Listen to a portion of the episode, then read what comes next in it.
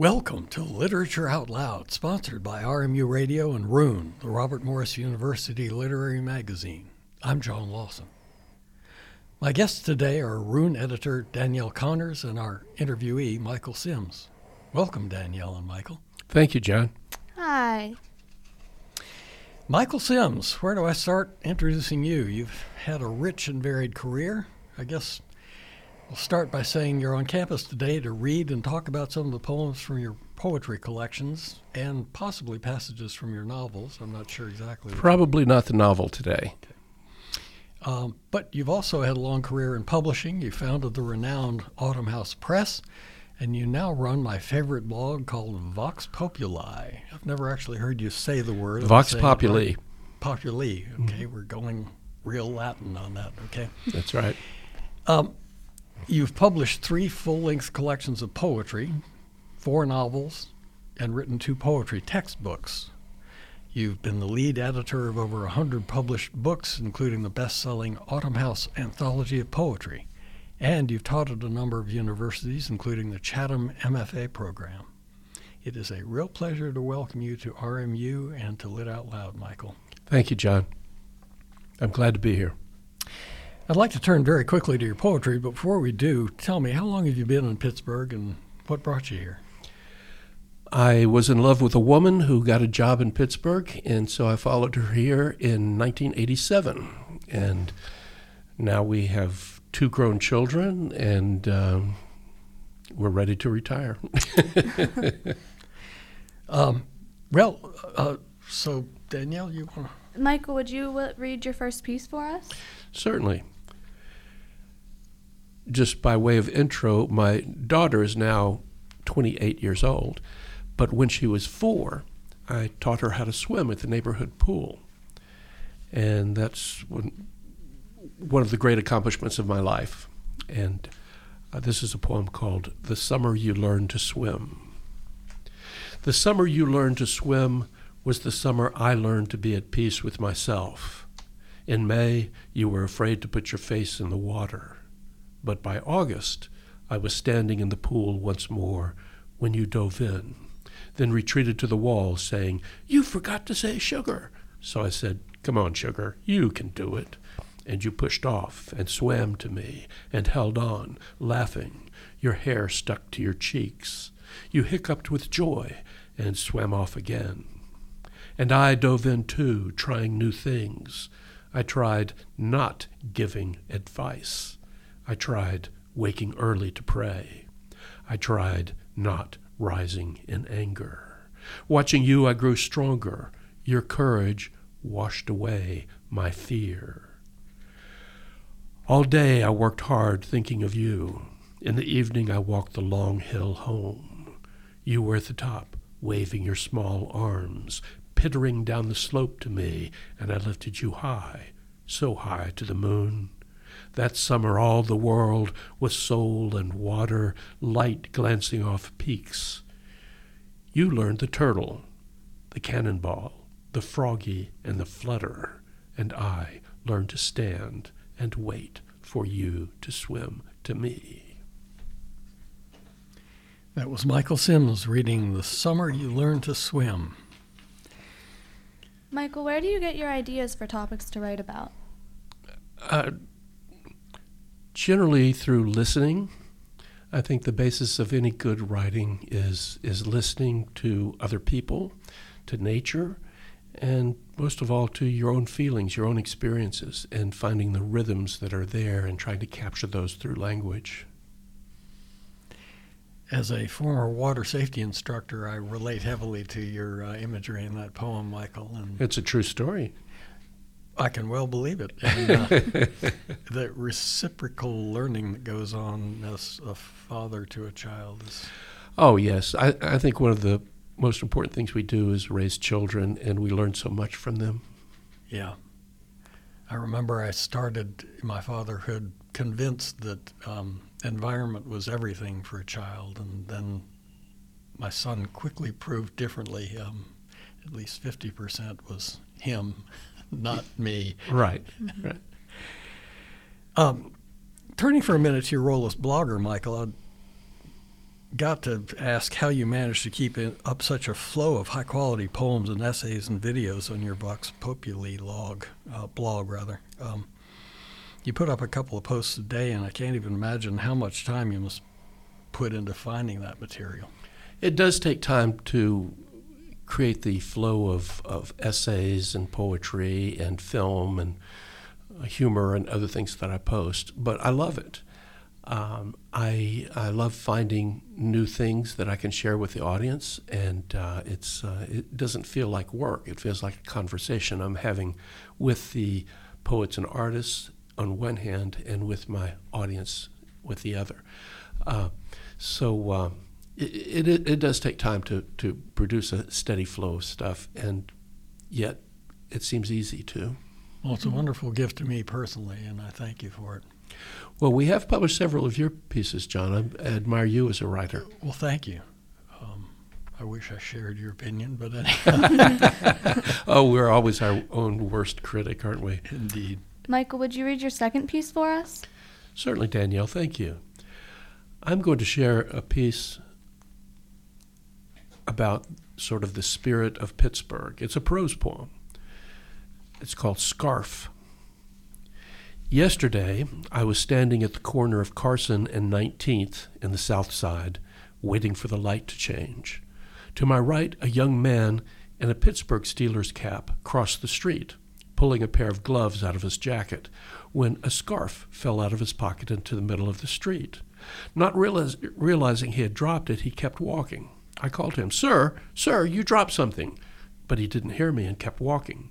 A middle aged blonde woman on the opposite corner looked at me, wondering what I was yelling about, and I said, He dropped his scarf, and pointed. She turned toward the young man who was already 20 yards down the block and yelled at him, but he didn't hear her. However, an old African American man noticed her and yelled at the young, young man who kept walking on, oblivious to the chain of alarm behind him.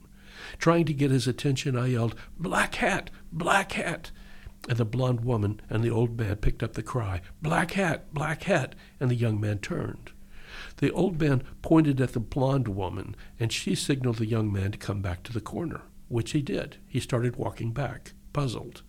The blonde woman held up her hand to stop the traffic, walked into the street, picked up the scarf, and returned it to the young man who smiled, turned, and continued on his way. I have no idea whether the scarf was important to the young man or whether he would have missed it at all, but it was a moving experience for me to be cooperating in the small gesture of kindness. The old man and the blonde woman smiled and waved at me, and I felt a surge of gratitude to be among such decent people in this lovely city in a dark time when the light of kindness seems so rare. How lovely. Um, yeah, that moment of unexpected cooperation in a a cause that just pops up. Yes. Uh, one of the reasons my wife and I settled in Pittsburgh is that there is a spirit here, not just in the city itself, but in this whole region, of cooperation, of kindness. Um, we sometimes complain about the traffic in Pittsburgh, but if you've ever driven in another city, you know how much kinder the drivers are here. And that's just one way you see that kind of spirit that operates here. I don't know why that's in the culture here, but it definitely is. I've lived in a lot of different places, and Pittsburgh metropolitan area is special. As a non Pittsburghian myself, I can verify that too. I'm from Richmond, Virginia originally. Mm-hmm. And, uh, well, we Southerners, you know, we pride ourselves on our courtesy, but sometimes we don't live up to it. to put it mildly, yeah. Uh, I see I've thrown our order out by accident a little bit, but anyhow, if you would proceed with your third piece now. Certainly. How about another Pittsburgh piece? That Sounds okay? good. One of my favorite poets uh, is a South American named Cesar Vallejo. Uh, he lived some time ago, died, I believe, in the 1930s. And uh, he has a poem called um, Black Stone on a White Stone. And the first line is, I will die in Paris on a rainy day. So I took that line and ran with it as a Pittsburgher. Black brick, yellow brick, I will die in Pittsburgh on a beautiful day, a day I imagine much like today. I will die in Pittsburgh, don't turn away. It will be a Monday, like today, in spring. Yes, it will be a Monday because po- this poem arrives on a Monday, with its rhymes all awry, and never so much as today have I felt so alive. Michael Simms is dead. They beat him because he was guilty, and also, as you know, he was innocent. They held him in quarantine and beat him hard with questionnaires and with taxes. The witnesses are the beautiful Mondays, the radiant Tuesdays, the Wednesdays that belong to someone else in another town. Black brick, yellow brick. You're listening to Literature Out Loud. That was today's guest, poet, novelist, and blogger, Michael Simms. Michael, talk about the writers you admire. You've just mentioned Vallejo. Uh, whose work got you started as a writer? What contemporary writers are you reading? Well, I'm 68, so my vision of contemporary might be something different than Danielle's. so, um, but for the poets who have been active and have reached their peak in my lifetime, there are three poets that I would name James Wright, W.S. Merwin, and Mary Oliver. All three of them were superb craftsmen, but they were also romantics. They believed in nature and they worshiped love. And uh, they used the medium of poetry to express feelings that are inexpressible. Uh, W.S. Merwin, in particular, was able to bridge the gap between what can be said and what cannot be said. And his poems oftentimes point towards a, a level of, of experience that is inexpressible through words, which may be better expressed through dance or through just looking at the stars or uh, something that's beyond words. But those are three poets that I really admire. They're all dead now, so I'm not sure if they count as contemporaries.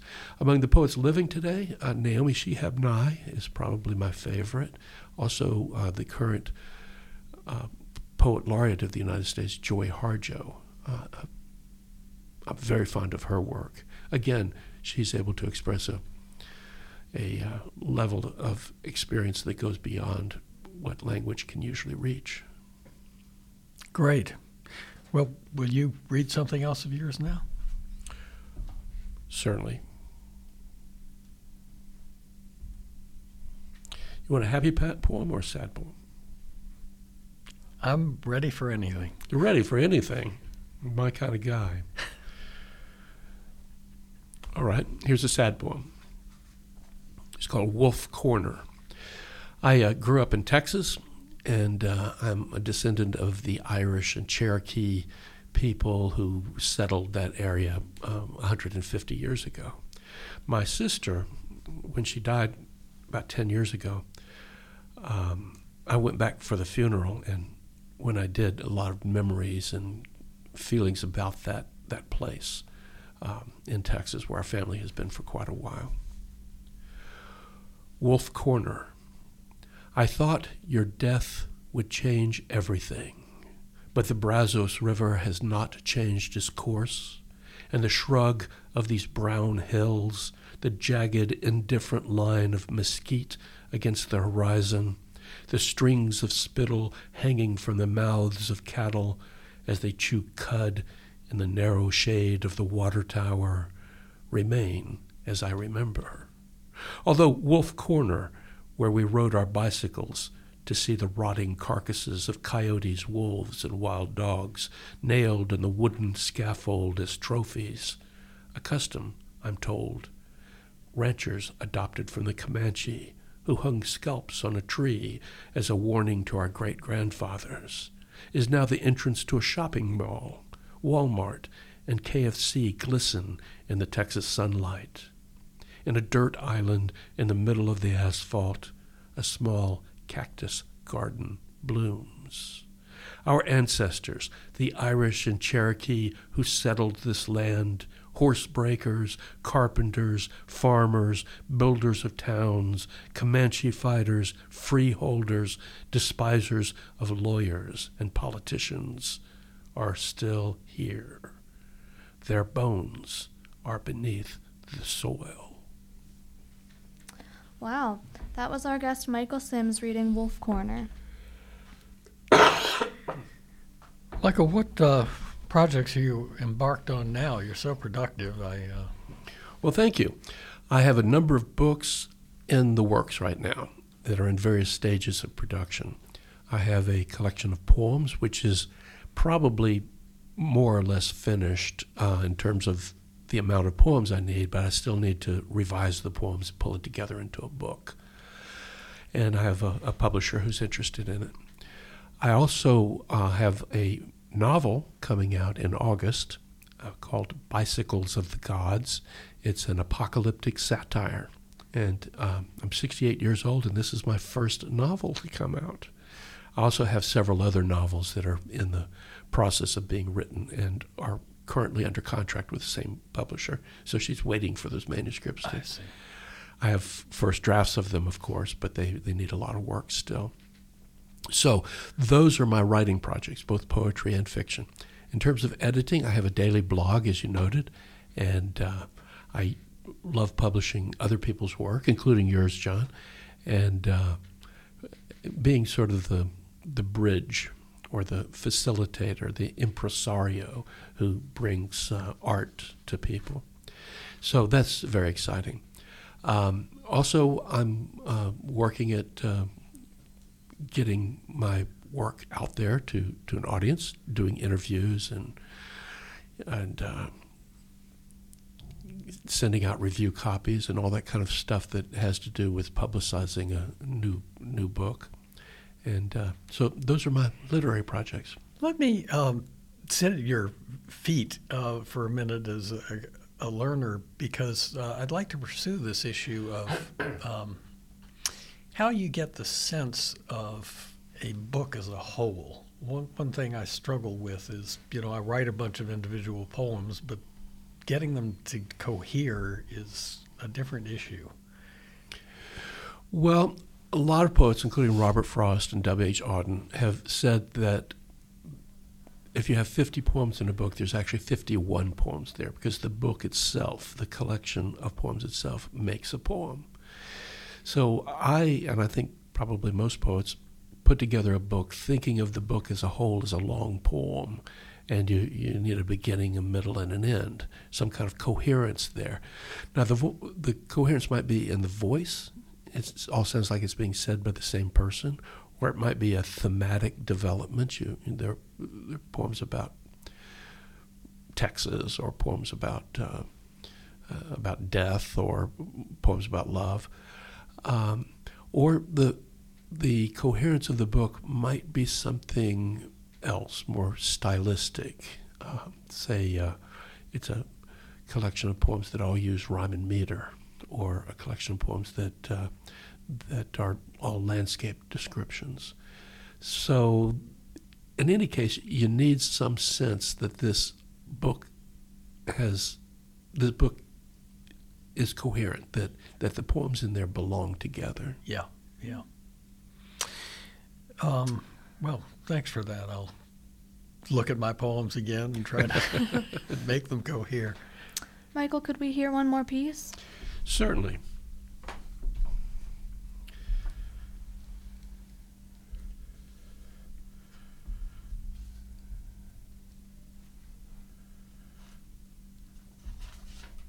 One of my interests is biology.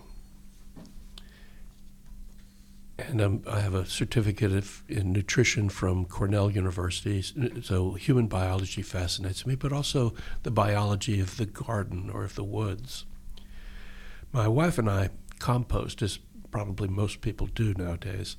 We have a, a bin in the back, and we throw our kitchen waste in there. And one day, uh, last year, I opened lid of the compost and looked in, and I don't know if you've ever looked inside a compost, but it's really disgusting. But it also struck my curiosity what are these little critters that are crawling down there? So I did a little bit of research and I wrote this poem Compost. I slide back the lid of the compost bin, and a cloud of flies rises with a raw stench, and I see creatures thriving in the dark. Nematodes, snails, slugs, wrigglers seething in the riot of banana skins, rotifera twisting through apple cores, releasing sweetness, feather winged beetles digesting leftover minestrone, and hard crusts of bread softening and turning back with time.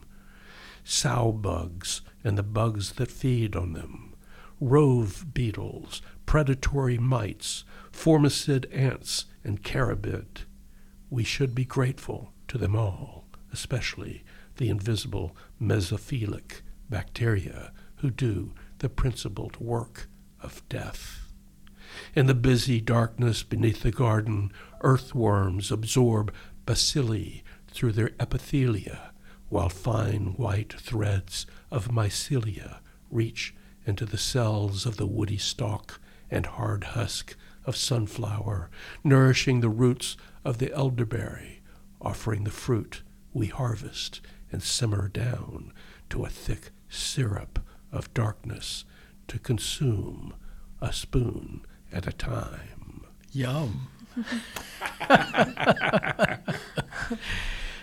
that was Michael Simms reading Compost. And what collection was that from? Nightjar. Nightjar. That's your latest, right? That was published last year, yes. Yeah.